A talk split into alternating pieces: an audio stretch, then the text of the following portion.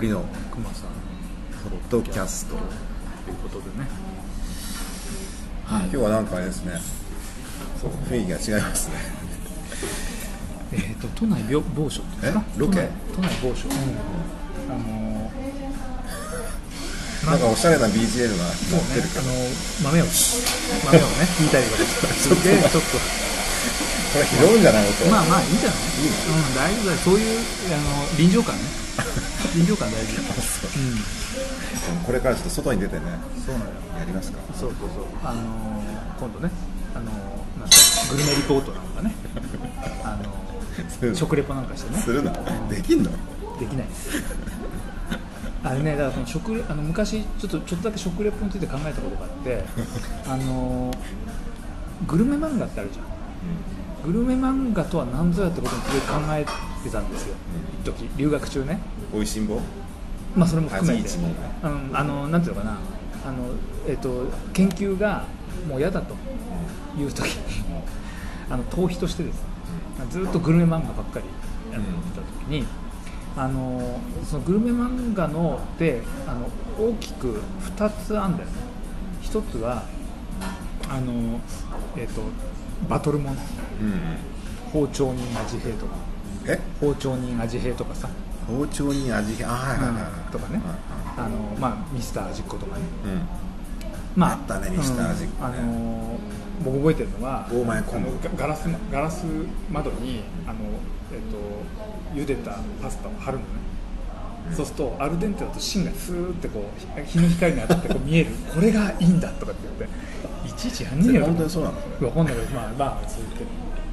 とかねであとあのああのさ弁当って冷めるじゃんみたいな話があった時にちょっとこうお重みたいにこう2段ぐらいに重ねて下のところになんかあのなんだかあれななんだかよくわかんないけどなんかこうあの食べるものじゃないものを入れてで食べる時にそれそこその下の段を串でシュッと刺すとふわーってこうなんか蒸気が上がってああなんか駅弁であるよねそうそう。でそれが実際にできたから味っ子すげえと思って。あやってみたってこいやじゃなくてそのあのそういうのがあって本当かよと思いながら読んでたんだけどそしたら実際にそういうのが多分そういう商品確か出てたと思うその後に。と駅弁でしょ？なんかそうそう牛丼かなんかで。そうそうそう。そうちょっとシート引くとさそう温まるそう。いうやつ。そうだからそれがあってあ味っ子すげえなあそれは味っ子発信なんだ。はしいや、まあ、あのもしかしたらもっと前から通ってたかもしれないけどあそう。そういう話があってすげえとか思ってとかバトルものねでそれとは別にあの例えばあのなんていうのかな例えばさ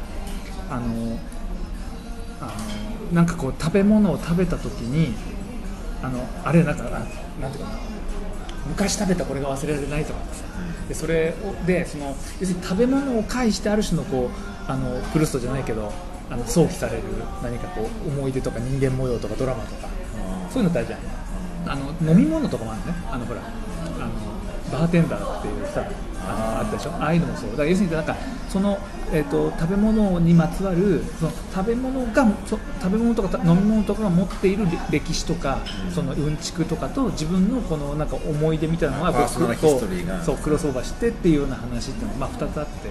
そういう系統。そうそうそう。であのあのそ僕の一応そその時の僕の結論はそのバトルものの最高傑作があのなんだっけ、えっと焼きたてジャパン、焼きたてジャパン？うん、あパン。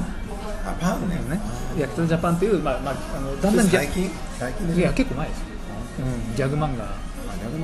ほぼギャグものですだってあの最後最後それを終了したんだけどあのちょっとね作者がちょっと頭おかしくなったっていうかちょっとやられちゃったんだよね。あそうなんだ。それでやめちゃったんじゃない。でなんか最終的にはお笑い芸人分かった。あれでしょ。あのマネーの隣に出てたさパンの職人の人が監修したやつじゃない？いや多分ちょっとそれ一人で書いてたと思うけどな。あわかんない監修監修。監修ってあのグルメ漫画って必ず監修があるいや必ずじゃなくてそそれは多分自分で作ってたと。作ってんの？あ本当に？自分で作ってたっていうか自分であのそう一人で少なくともクレジット上はそうだったと。ちょっと覚えてないけどね。で、まあ、なんかなんかお笑いとかをちょっとやりだしたりとかしてちょっといろいろ瞑想してたんですけどへー。まあそのすごいですよ。最後さあのできあった出来事だけ説あの言うとエンディングパンを食ってダルシムになって終わるっていうね。男子ダルシム。ダルシム？あストリートファイター。そう。なんで？わけわかんないでしょ。そう。いや本当にそうなの。なんで？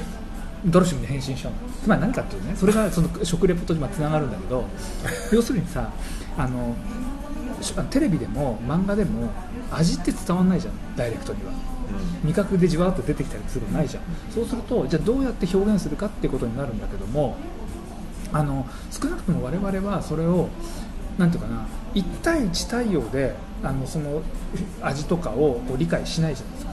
つまりこういう表現になるとこういう味でみたいなことじゃないじゃん、そうするとあのだんだんですねそうなると要するに味とのかあの必然性ってないところから出発してるからあの表現そのものがどんどんどん逸脱していくわけだ。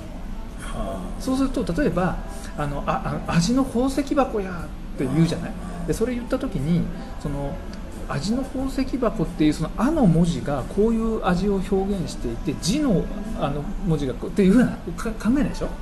そう。だからだからだんだんその要するにその表現自体が面白いか面白くないかって話だけど。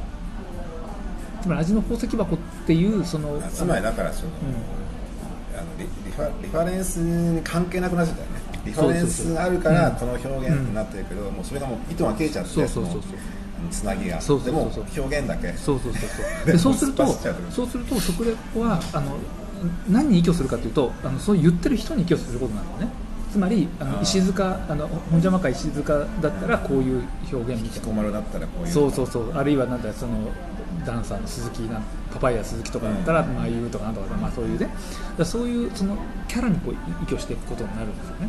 で漫画もほぼ同じであのそのギャグマンあの、まあ、対戦ものとギャグマンで割と近いところにあると思うんだけどそのあいや別に食べ物は何でもいいんだ。の 何が？食べ物は何でもいいんだ。あの、うん。食べるものは。やっぱりその食べた後の食べる人がうん、た問題なん。だ例えばさあのほらえっ、とほらあれあるじゃん。神の雫ってあるじゃん。ああワインのやつね、はいあれもさむちゃくちゃじゃないですか。だって見たことないけどかでもうちのスーパーのとこにうんうん。神の雫水仙ワインとかってよく出てる。あの確かにあのそうそうなのよ。あの逆漫画になっちゃうとあの余計にその食についての取材みたいなものは問われるんですよ。そうじゃないと単なる逆漫画になっちゃうそだからの表現がそうそうそう少しだからねそうそうあの焼きたてジャパンもかなりそのプロのパン屋さんみたいな人が割と、まあ、特に初期の頃はあの割と参考にしてあのこういうそのアスチュースがあるみたいななんていうのアスチュースなんていうのそういうそのコツがあるみたいなことをねあの言うような感じになってでそれで結構そのあのかなりそのあの取材とかしてその神の雫なんかもフランスだとね結構フランスのあのベーデリアとかにおよく置いてあるでしょ。あそう置いてある置いてある。だけど実際話を読んでみるとむちゃくちゃなんですよ。なぜかっていうとほらソムリエってなんか味を表現するじゃないですか。夕立の後のそうそう土そうそう。の香りが。そうそうそう。そうあああいうふうに言うんだけど あの神の雫ではあのワインを飲むとビジョンが見えるのね。しかもそのビジョンは他に同席してる人と共有されてるんですよ。だからあのワインを飲んだ時にあのお母さんと会ったとか言うわけ。もうわけわかんないわけ。あ完全完全にギャグ漫いや僕はギャグ漫画として見て見てるんだけどだそういうねあのところがその食レポとのあの感じとつながってるなと思思ったわけ。ちょっと何の話かよよくわかんない。わかんないけどね。よくわかんないけどさ。やつまり今日はちゃんとお題があんだよ。あそうそうお題があってうんそうそう食レポの話もいいけど。食レポ前回フラグ上げちゃったんだから。そうなんですよね。なんで映画ね。そう。の話なんですよね、でお互いほら見合ったわけだからね。そうそう。見合ったねうん。だからちょっと共通して言えるからさ、うん。まああの最初のやつは東京リベンジャーズそうですね。ヤンキーの、この間ヤンキーのさそう。ヤンキー表彰についてちょっと言ったらヤンキーはね重要だよね。うん。なんか東京リベンジャーズの話になって。たまたまねうんワウワウでやるんですよ、うん。まあ、熊木さんご覧になった、うん。うん見ました。どうどうでした？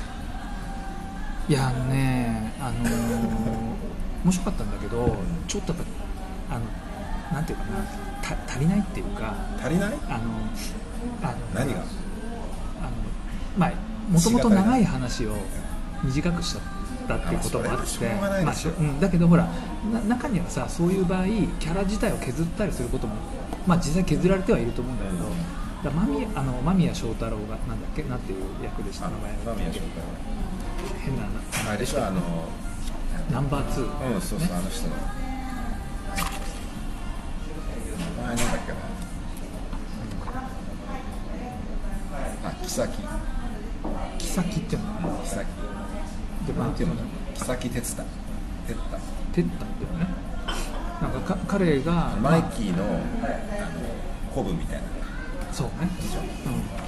うん。だけどその最初には最初はそのなんだっけ卍東京卍会にはいなかった人じゃないうんうん。だけどそのえっ、と現在ではそのあなんかあれですよね。あのストーリーをちょっと言っと言っとったのかな。なんうん。かタイム、あのえタイムリープをして、そうまあ、そういう SF 感がちょっと SF 要素がちょっと入った話なんそうだけど。そう。それはあの主人公のそう。あので北村匠海君が、そうん竹道って言うんだけど、現現代あの現代だとそのあのもともと彼女っていうか慕っていた女の子があの死んじゃって殺されたっていうニュースを見てショックうん。でそれでまあ仕事もあんまうまくいかなくて、うん。って言った時にあのえたまたまあの地下鉄で、うん誰かに突き飛ばされて、うん。あの死ぬところを九死に一生を得たと思ったら、えー、と過去に戻ってて、それで十何年前なので高校生の時だねそうですね。戻っちゃう、うん、そう戻ってでそういうでだんだんそのどうしてその戻っあの戻るようにななるのかってことが分かるようになって、どんどん未来を変えつまり現在あの現在その彼女が死んでないルートを、うんうん。えーにたどり着くべく、ん。あの頑張っていろいろこう過去を変えようとしていくっていう話あそうですね。ですね。うん、だけどその現代でその間宮祥太朗が、うん。そのなんかその東京卍会っていう、まあえーいわゆるその半グレ、にえーのそのグループのナンバー2になってたけど、えー、ともともとあった東京卍会は、まあ、単にこう、まあ、ヤンキー集団っていうの？ヤンキー集団ですかね、うん。そういうその、えーだったんだけどそこにはもともと間宮祥太朗いなくてうん。途中から入ってくるうんっていうんだけどその入ってくる経緯っていうのが割とはしょられてるっていううん感じだね。よねだから本当にそれこそあの前後半とかでさあの時間倍ぐらいにしてもうちょっとそこら辺埋めてくれた方が俺は。そう確かにねあの終わってかみ終わってからなんか腑に落ちないところがいくつか。例えばほらあっくん、ん。あの磯村隼人君とかも、うん。あれっていうところがあって、なんだか忘れちゃいましたけど。あの要するにそのついつまが合ってないところがあつじつまがってるかどうかなんだけど、まあ、とにかくそのあのすごくあの、えっとなんかあるあるルートあのあるルートに行くとそのこのあのあっくんが、えーと経済的には成功してるルートがある、ね、あのなんかクラブかなんかを経営してて、でそれでそそのあの成功してるバージョンのあっくんにそのなんだっけ主人公が北村匠海があの会いに行ったらあの実はなんかその成功しててハッピーっていうんじゃなくてめっちゃなんか何か恐れてるみたいな感じで、ちょっと病んでるそう怖いんだよとかなんとかって言ってでどうやらそのあのなんだっけあの、えー、と間宮祥太朗を恐れていたと。それでで実はそのそあの間宮祥太朗に逆らえなくてあの、まあ、人を殺すようなこともあの命令されたりとかしてたっていうことなんですよね。でそれがもう本当に嫌でっていうようなことをしてたんだけどなんでそこに入ってるのかは分かんなかったよね確か。うんうん。なんでそうだね、うん。そうだねそれあのおそらくだからやっぱり大半はやっぱり漫画読んでる人いやそうだと思い向けだからね。だからあこここういうふうにやっちゃったのかみたいなふうに思う思うんだよね多分ね見てる人は。でもまあそうなんだけどでも映画単体として見てもさ、とにかく私がもう注目するのはキャストの豪華さよ、このキャストはありえないでしょ。一堂にこんなに変えだからこれはだから、ねまあ熊木さんなんか連続ドラマでさ、やってほしかったって言うけど、連ドラじゃ無理よ。いやそうか。まあでもこれハイアンドローなんてそのぐらいのキャストだと思いますよ。本当に？まだまだあの出始めの頃でしょキャストの人。今はもう有名な人だけど。まあだけどこれ言ってもさ単価的にはそうでもないんじゃない？単価、あやらギャラ的に。いやそんなことなでしょだって北村匠海でしょ？で山田裕貴でしょ？杉野遥亮今田美桜今田美桜、えー鈴木信之、前田郷敦千葉真一の次男。で清水宏也、この人。この人今ちょっと私注目してるの。あそうなんだ。探すってこの間さあのうんなんだっけ主演の人あのおじさん。佐藤二郎ね 佐藤二郎がさ、あの主演してちょっとグロい、あのあ黒いんだ、うん。予告しか見てないちょっとミステリーで、うん。ちょっとトリックがあるんですけど、その映画で殺人鬼のあそうなんだ。猟奇殺人。結構やばかっあそうなんだ。たよくやったなと思って。ー。まだね若いんですよ。2223だうん。と思うんだけどあの役をよくやったな。でもこれあの東京リベンジャーズとほぼ出てこなかった。よねうん、東京リベンジャーズだとうん。ちょっとね、なんかちょっと上から眺めてるあのだけ本当古文、うん古文の古文って感じだったけど、探すでは結構メインで、あのサイコパスの役でしたね、すごくうまかった。あそう。うん注目してるんですけど。あと磯村君でしょ、ん。磯村勇斗で前田、えー間宮祥太郎、で吉沢亮ですよ、ね。吉沢亮もこれ吉沢亮と吉沢優のあそう私も今言いました吉沢優って昔いましたよね。あの動物のお医者さんですよ。あそうか、なんかいなくなっちゃったよいやいねや全然いる普通にやってる。あ本当、うん。あたいのあたいのエレガンスとかで出てた。全然知らないと思うんですけど。まああのまあでまあ出てないことは。携帯の返信が異様に遅いんだよね。知らねえ知らねえよ。メールすると5日 ,5 日か6日ぐらいあそう来ないとか。まあまあ。あの多分僕とそそそれほど年齢的に変わらないぐらい。あそうなんだ。でも今やね吉沢亮の方が。亮のがそうなんだ、ねあのあれだよね。あの銀玉。そうそうそうそう。銀玉ってなんだっけ？誰だかわかんないけど、うんやってましたね。あの一応私はあのほら福田雄一のは割と見てるので、あそうか、うん、あの間宮あ祥太郎もあれですよあの、えっと、ニーチェ先生っていうね。しょうもないドラマですけどあのコンビニの、うんあそう。えーでこの人がニーチェ先生って呼ばれてるあコンビニの人なんだけどあの店員なんだけど。この人もあれだよね役を選ばないよね。あの今もなんかやってるねヤンキーのやつヤンキーのやつね。うん。やってるみたいねコメディなんか3枚目系のもやるしうん。2枚目系もやるし。そうね。何でもやるよね。うん。なんかね名前言えないんだけど、ん。私昔の教え子がいて、うん。その人が、うん。あの音楽ミュージシャンなの。ねうん。で、うん。やってて、うん。その人のなんか同級生。あそう。でそのミュージシャンのその教え子が、うん。なんかデビューするっつって、ライブやったの、うん。で呼ばれて、うん。あのまあ他の先生とかみんなで行ったの、そしたら来たのあそうなんだあじゃあ会ったことあるいや後ろ姿だけちらっと見ましたかっこよかったよあそうなんだすごくのなるその時はまだこんなに売れる前なんだけどねあそうなんだあれからもうどんどん売れちゃってびっくりしたけどなるほどねまああのあれだよね。よく考えたらさあの分かった。あのえっとあのヤンキー漫画ってさヤンキー漫画とかヤンキーの話あの映画とかってさあの大体出演者男ばっかり。じまあそうなっちゃゃうん。ね、それだだからいいとかっていうことあそれとも違う。あ違うんだ、うんそれとも違う。あるいはねその戦いがいい感じ。ヤンキー映画がすげえ好きなのはさなぜかなと。なんだろうね。だろうえもともとやっぱヤンキあーヤンキーそのものに興味ちょっとね好きかも。ねあのあそう。髪金髪とか。あるじゃないですかあそういうのもやるとねちょっと例えばじ実際のこうヤンキーとかと接する機会とかってあないです。あないんだ。まあないです。そうだから、うん、実際はちょっとね。そうか。あそうだ。それでねちょっと一つ思ったんですよ。あのーあのーほらなんだっけあの人ほら。あの人。ウィル・スミス？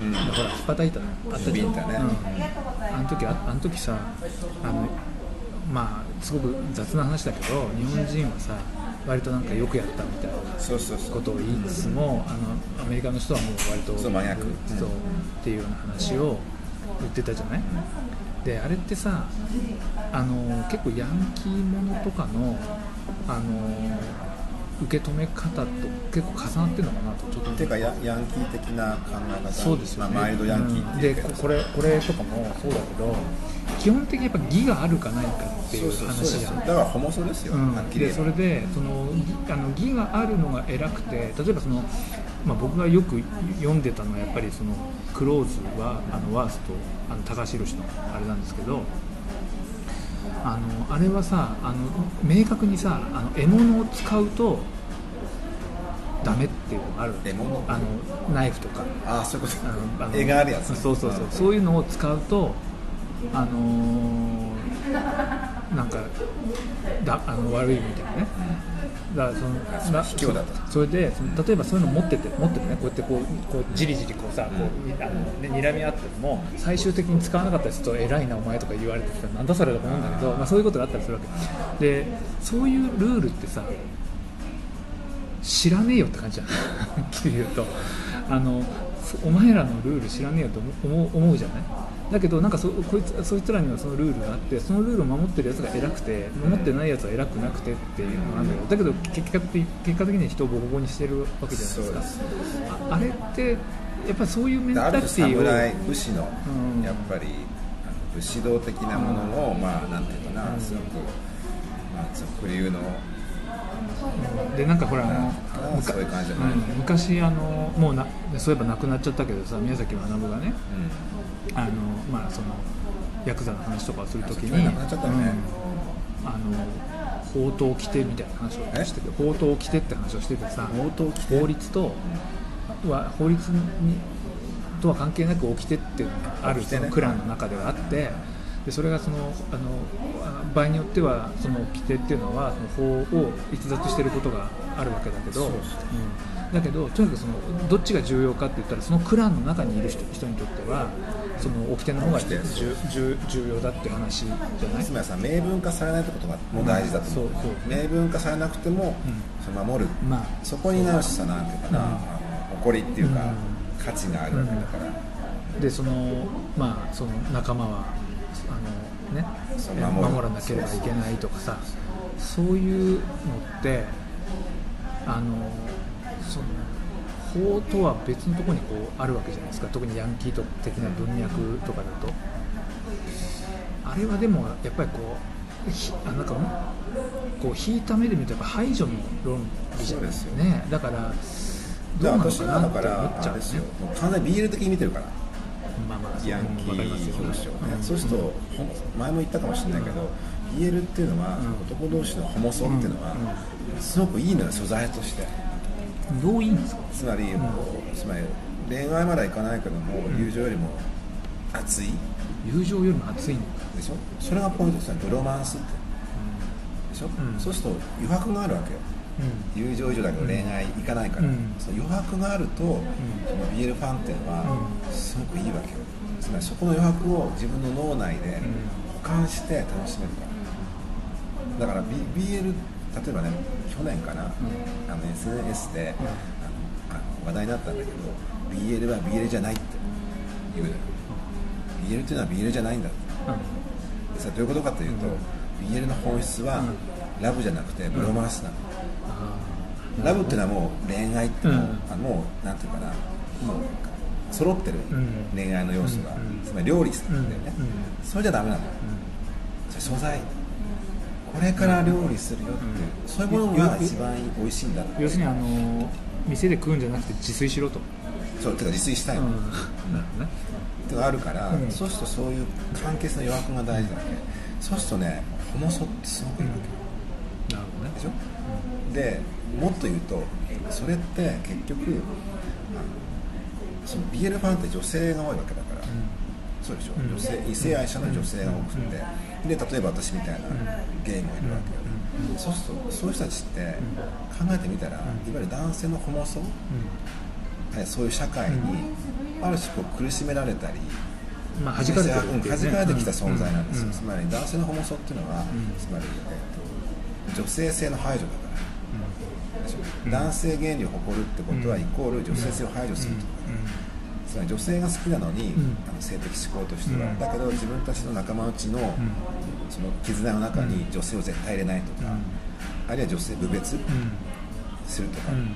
そういうことを通してつるんでるわけですよ、プラス、そのつる男同士でつるんでるのに、自分たちがゲイ、うん。同性愛者って見られることをもう死ぬほど嫌うわけ、つまりつまり同性あのゲイって見られることは、うん。彼らにとっては男じゃない。ってなんでしょうめめしい女。わかりますよ。でしょ？うそうするとそういうところで固まってくるわけ、そミソジニーとゲイフォビア。ですね。結合原理が言ってみれば、そうするとあの私とかゲイとか男性の。とか女性っていうのは、うん。そのホモソイってもう弾かれてきた、ん。だから今言ってみればうちらから見たら敵ですよ、んうんでしょ、ん。苦しめられてきたわけ、うん。でそのホモソをですね、BL 的に調理しちゃううん。である種言ってみれば復讐的な行為。なんだつまりこっちの解釈視線によってその重さを彼らが一番嫌な嫌がるところの BL にしちゃっしちゃってる。なるほどね。じゃああのえっ、と今田美桜みたいな人はいない方がいい感じそのまあ女性のキャラがね。うんあだからだから BL 的なあのうんまあ従来のっていうかうん。定型的な BL の文脈でいうとその女性っていうのはうん。前も何か言ったかもしれないけどラブの現場にん。その関係性の現場に入ってほしくない。っていうのがあのそのそのクローズワスだと、ん。本当に一人も出てこない。ねうんそうだ。ゼロなんですびっくりする。そこはだからあのヤンキーヤンキー、えっと、表彰、ん。その男だけの世界うん。じゃなきゃいけないっていうね、うん。ストイックでとかさ、戦うとか、うん。それと BL の、うん。つまり女性が深いにうん。で、にしてほしい、うん。そこは利益が一致してる。ね。でも理由は違うわけ、ううちらっていうか、BL ファンにとって女性があんま入ってほしくないっていうのはその受け手が女性が多いから、うんそうなんで彼女たちが BL を、うん。に親しむかっていうと、それは一つの理由として、当事者性を感じたくないんですよ、当事者意識って。そこから軽やかにないわけ、そうすると異性愛のラブストーリーに行くとですね、あの本当だったら異性愛者の人たちが多いんだから、異性愛のラブストーリーに行ってもいいのに、そこに行けないのはなぜかというと当事者意識持っちゃうんですよ。つまり女性が出てくるから。しかも異性愛で。なるほどねそれは辛いわけなるほど。つまり実実実社会その現実の社会の中で、例えばその異性愛規範とか、あるいは男尊女卑とか、うん。そういったものにまあ多かれ少なかれ苦しめられたり、ん。プレッシャーを感じたり、それこそそういうヘテロの男性から選別されたり、勝手になんか評価されたり、そういうことにものすごくこう疲れ、苦しい緊張感っていうのを強いられてきた人たちがそういう意識から楽になったり、そこで当事者意識を感じないで済むうん。リエルに行くんですよ、そういう理由があるわけ。でユリもさ、うん。ね、ユリに行ってもいいんだけどもちろん行く人もいるんですよ、うん。行くんだけどユリも場合によってやっぱ女性同士だから、ん。同性愛なんだけど女性だから入っちゃうことがある。うん。自分も女性だから、うん。だからやっぱりちょっとそうすると BL はうん。男の男だから。うん入らないですようん。だよく言うのは、うん。壁の花って壁の花壁で読むんですよ BL を BL の読み方っていうのは、うん。でいろんな読み方あるんですよ。つまり受け攻めに同一化するとか、うん。受けに同一化するとかさ、いろいろいるんだけど、うん。でも一番メジャーな読み方はうん。壁なの、壁になって読みたい。でそれは入りたくない、自分は壁になって外にいて、うんで綺麗な男の子たちん。がまぐわったり、なんか恋愛してるのを見ていたいっていう、っていうことがあるんですよ、うもちろんそれだけじゃないですよ、今のは一つの説、うん。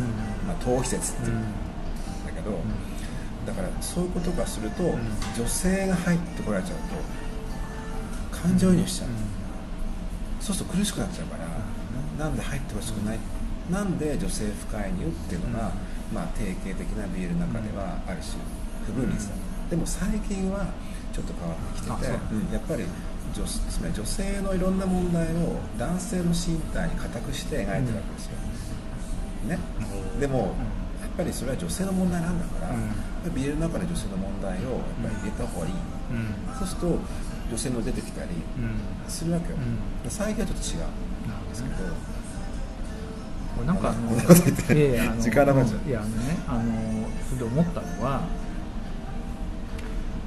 あのとか言ってるけどあとかっていうかそのさっきのねそのあの報道機とかってさそういう話とか言ってるけど実際多分違うじゃん。もっとむちゃくちゃなはずじゃんヤンキーって。あそりゃそうですそうでしょ？ん。だからファンタジーですよそうななので、そのそれをやってほしい。であの女性が女性がいいいるいないってことは少なくとも女性に対するその普通やっちゃいけないようなことが描かないで済むじゃないですか。そうです。そう。それあのそれはなんていうのね要はさ、まあ、ぶっちゃけっていうとこう関東連合的なものを見たいんだよね。俺は。いいのそんな名前出わして。かんないけど。そもう存在しないと思うんであれだいやそんなこと言ったらもいやつまりさタバコも吸わないんだからね今。いやそうそうそうだからねあのさっきのそのウィル・スミスじゃないけどなんかそういうこうなんか脱神話化してほしいわけ。そういう話がまあだもしかしたら例えばさそのあのなんだっけ牛島君うん。とか、ああいうのはそういうとこもあるのかなってちょっと思うわけ。だからあのこでそのほらそれこそハイアンドローもそうだしさなんかもうさあのとにかくその法は犯してるかもしれないけどその義に熱い人たちがさ集まるっていうのはいや分かったと。いやそれも面白いけどそうじゃない人ねもっとさ裏切りとか。いや、うん、そうそういうそのなんていうのそのみんな大体さ別にヤンキーに限らずみんな大体クソな人間なわけじゃないですか人は。ね。ね。みんな地に呪われたるものででしょ？だからそういう人たちの話っていうのがだから要するにそういうねあのそれこそさあの死刑に至る病とかさもうみんなダメな連中ばっかりじゃん。その話今しようって言ってたんだけど、もううわかんない。10分ぐらいしかないけど、あまあこれはどうなの、これはね、私見てきました、はいはい。はい。うん見てきました、熊木さんのご推あ薦。のいや推薦っていうか私はあの、まあ、冤罪とは何かっていうことをね。まああれちょっと紹介するとさ、はい。その死刑に至る病っていう、うん。あのまあ、映画なんですけども、監督は、えーと石白石。そうだね白石なんか難しい字でした。白石和也。そうね白石和也監督ですね、でこれはあの結構ね熊木さんお好きなあの「古老の地」とかねね、やっぱりうんそのイメージがやっぱりそれがあるから気になったとか、まあ、まあもともとあのえっ、とえっ、となんだっけあの串木龍の原作を読んでました。あの冤罪の話とでけ結果的にはそんな冤罪あの私がうん想像するそれが聞きたかったんだ冤罪じゃなかったね。要するにあの安倍貞夫がねうん。そのいわゆるシリアルキラーっていうさ、うん。連続殺人犯っていう役で、うん。もう捕まってて、うん。で死刑判決受けてるんだけど、うん。そしたら9人だっけ？うん。9人あのいわゆる少年少女、うん。つまりすごく優等生のさ、うん。頭のいいあのそういう子たちを狙って、しかも年齢が揃ってる。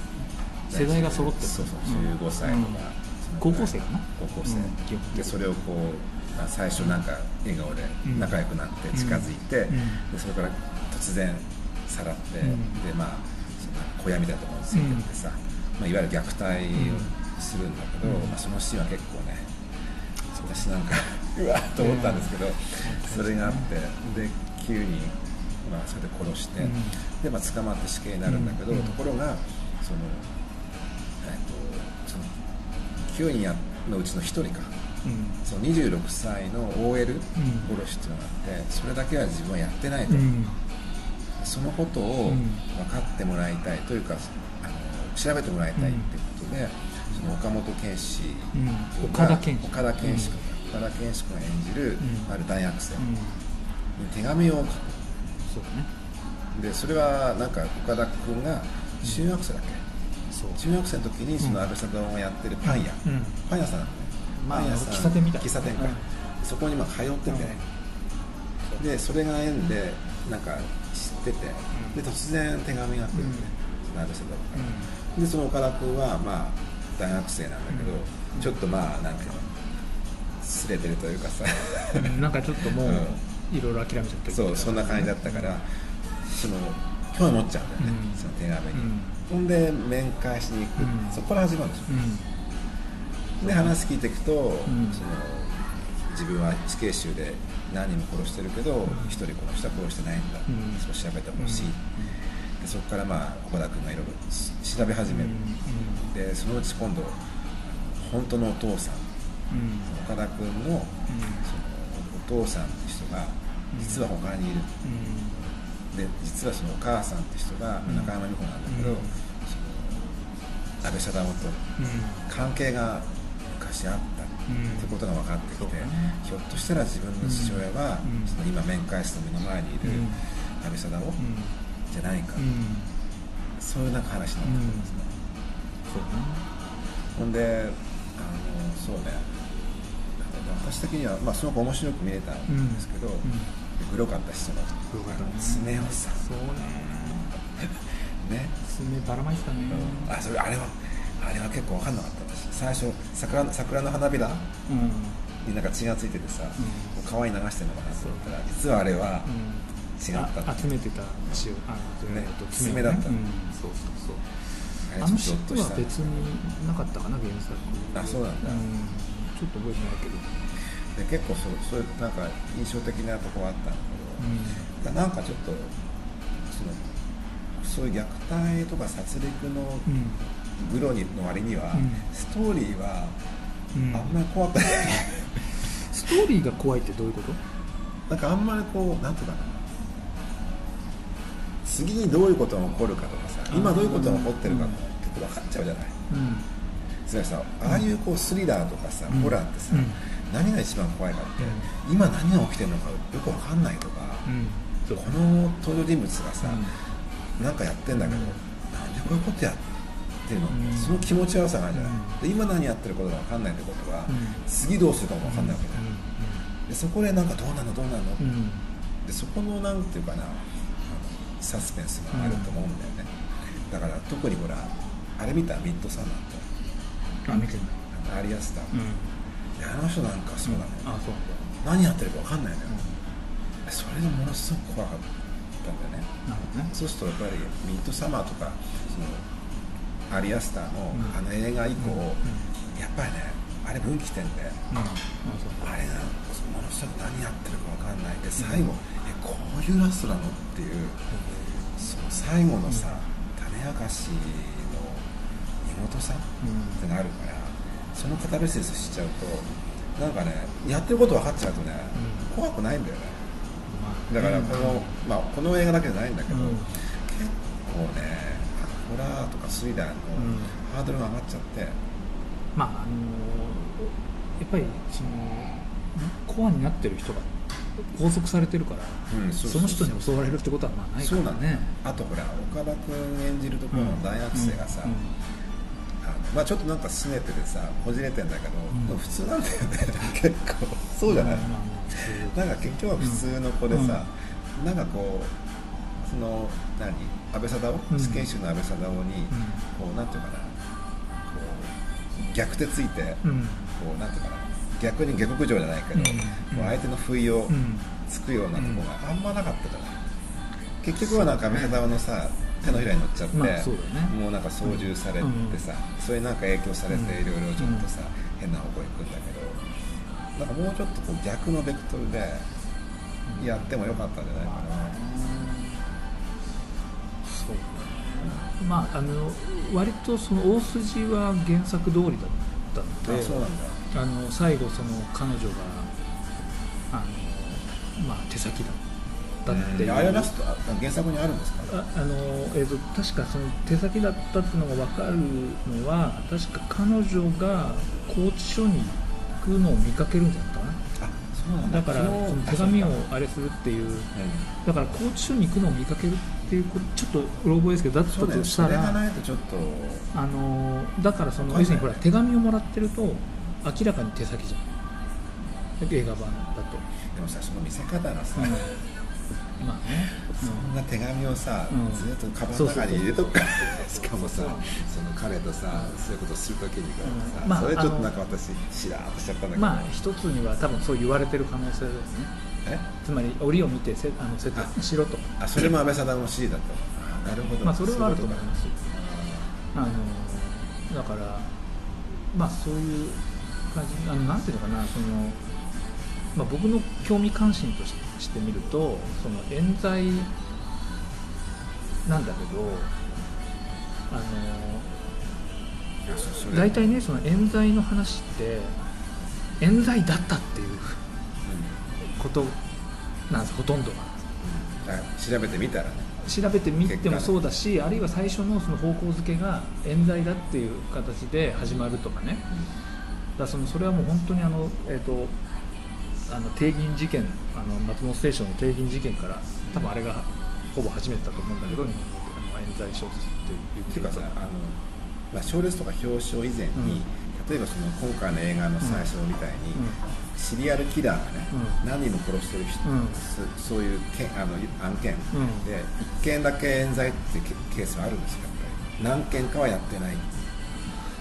まあどうなんだろうね。あのーそういうのは多分あんま聞かないね。聞かない。うん。あのやっぱりあれだよね。あのあるその犯罪がさ半分合ってるけど半分間違ってるってやっぱり言いづらい。よくそれでよく思うのはあのミラーマンだけどさえ？あの植草和秀の。懐かしいね、あれは僕はの先生そう僕はそうだと思います。あのというのは、えー、と品川かなんかからうん。横浜の方に向かってえ横浜で捕まったんじゃないかな、うん。そうそう。であれは品川ぐらいからずっと張ってたってことでしょ誰かが。ということが。明らかにロックオンされてたってわけじゃん、うん。だけどつまりあのだからもしあの植草があの正直だったら確かに私はやってましたよ。うん。だけどやっぱりそもそも自分私のことをロックオンして貼ってること自体おかしいでしょ？って言うべきじゃない？だけどそう言ったってダメじゃんやってんだから。っていうかやってたから録音されたんじゃない？いやたあのそうかな。僕はあんまそうは思わないけど。いやだってさあのあれは違うと思うよ。つまりそのいいやあのいつやるかいつやるかって貼ってたんだと思うよ、やなんかそのやるっていう情報があって。つまりさだか一つのそういうなんか罪を犯して、うん。それでまあ立立件されて裁かれるんだけど、うん。それなんかもうどさくさ紛れに違う罪まで押し付けられちゃう。例えばさ私なんか思ったのは、うん。神の異邦人ってうん。あるでしょ、うん。すごく有名な小説、あれも言ってみれば冤罪じゃない？つまりさアラブ人を殺して捕まるんだけど、うん。裁判の過程でどんどん罪状がついていっちゃって、こいつは親を殺したんだとか、うん。国家に対する反逆だとかって言って、うん。どんどんどんどん自分の弁明する機会もないままに、うん。で死刑が確定しちゃう、あれも言ってみればまあ冤罪じゃん、普通に考えたらそういった場合はまた別途裁判。そうでしょ。その新しいものに関してはね、ただその裁判で言われたことは証拠になるからそのそのことがもともとの犯罪のその、えっとしあのえっと有罪か無罪かってことに対する心証として影響を与えるってことは当然あるあと思う。だからあのあれもさ確かその今回のね話に戻ると、うん。死刑ね。うん。死刑イタ確か何人も殺したうちのいくつかは立件できてないんだよ何人か殺したうちのいくつかは立件できてなくて、で立件できるものだけでその、うんまあ、死刑ということになっているので、あのーまああの一一応理屈としてはその一部があのそうじゃないっていうんだったら、まあ、なると思うけどともかくまあぶっちゃけ最新は通らない。うん。思いますよ普通に考えてこういうケースであれば、うん。だからもう言ってみればそのこの物語で言えばそのあつまりささけ刑がひっくり返らない限りうん。冤罪とは言えないんだ、経がひっくり返らない。いやいやあのうんとねつまり死刑もういくつももうすでにいくつかのもううん。罪状でも死刑になってる、うん。だけどこのケースだけは自分はしてない、でもそのことは無罪だとしてもうん。死刑は変わらないわけじゃない。刑の内容は。そうするとそれは冤罪じゃないんだ。いやあのねそもそも冤罪事件とは言えない。冤罪って定義がないんですよ。だから難しいよね。あのいやそれではえそれは冤罪だっていうことはできると思うけど。でも冤罪事件ではない。いや、まあ、冤罪事件も別に定義がないのであの分かんないんだけどあのまああの一つやっぱりその冤罪っていう我々が冤罪って言った時に想定しするものとししたらやっぱ再審が通るか通らないかっていうことがまずあると思うんだよね。そうかそれがあるのか、で条件として、うん、で再審、まあ、現状として再審請求が通って再審されてあのそのままっていうことは今までないんじゃないかなと思うんだよね。でそうするとその、まあ、再審したら自動的に、うんもうあれになるっていう感じになるからだから彼は単に時間稼ぎですよ。だから要するに冤罪の話ではないなっていう、まあ、だって、まあ、要するに暇を持て余した死刑囚のそうそうそうそうなんか遊びだって監督も言ってたけど、うん。まさしくそうだなまあそういう感じだと思う。だから要するにそのそれまでにできるだけ悪意を振りまきたいっていう話。あとやっぱりほらそう操縦したい人。うんそうつまりさこの映画やっぱりちょっと今やっぱりできないそこまでやっぱり表現の、うん。うん、やっぱり限界かなと思うのは、うんうん明らかにペドフィリーでしょ。ああそこに入るんだ。高校生になるんだそう。と思いますよ。うん。つまりああいうことを少年少女にこう虐待することに、ある種性的な方法を持ってるわけでしょ。あでもね原作でもそれなかった気がするんだよ。ねとにかくそのし私略主義しかなあの描かれてなくて。でもそれが少年少女なわけじゃない。そうするとあれやっぱりペドフィリー表彰だと思うんだよね、うん。でもやっぱりそこをほらやっぱりあんま出せなかったじゃないで、うん。プロダクプロダクションノートを見ると、うん。やっぱ安倍貞夫ってキャスティングがね、うん。やっぱりそれはすごく、その意味では良くて、うん。すごく無性的な人だったよねあ安倍貞夫うん。って性がない、ーうんわかりますよ、うん。そうすると、そういったちょっとこうあの変なエロティックなところがやっぱり抜けるから、それがあの良かったんじゃないか。それを見てあ確かにそうかもな。そうね。確かに、あの逆に言うとさ、うん。波の人がやっちゃうと、うん。あれはペドフィリーのやっぱり感じがすぐ出ちゃう。あの確かにこう原作を読んだ時にあのこの映画の話が出る前原作読んだ時に思い浮かべたのはもうちょっとシュッとした感じの。うんそう。うん。原作結構イケメンの人うん、そうそういう感じのイメージがね、どうしてもあったので、まあ、そこはやっぱりその映像としていくときにそれをやっちゃうとおっしゃるような感じっていうのがあったのかもしれないよね。だから。そこは私的には踏み込んでほしかったなああのだからささっきで「探す」っていう映画の,、うん。あの清水宏也は、ちゃんとそこの辺あーそうなんだ。言ってたねすいませんねっていうことでうん。時間がちょっと過はい。ぎてますけど、そうだけどね、うん。まあ。まあ、いいですかね、うん。まあねちょっとね。もうお酒も飲みたいしね。そうですね、はいまあ、ちょっとこれからね都内某所でね。ちょっとね、ええ。しけ込みますかはい。というわけで、はい。すいません。えーじゃあ。じゃあ皆さん、はい。ありがとうございました、はい、ありがとうございました。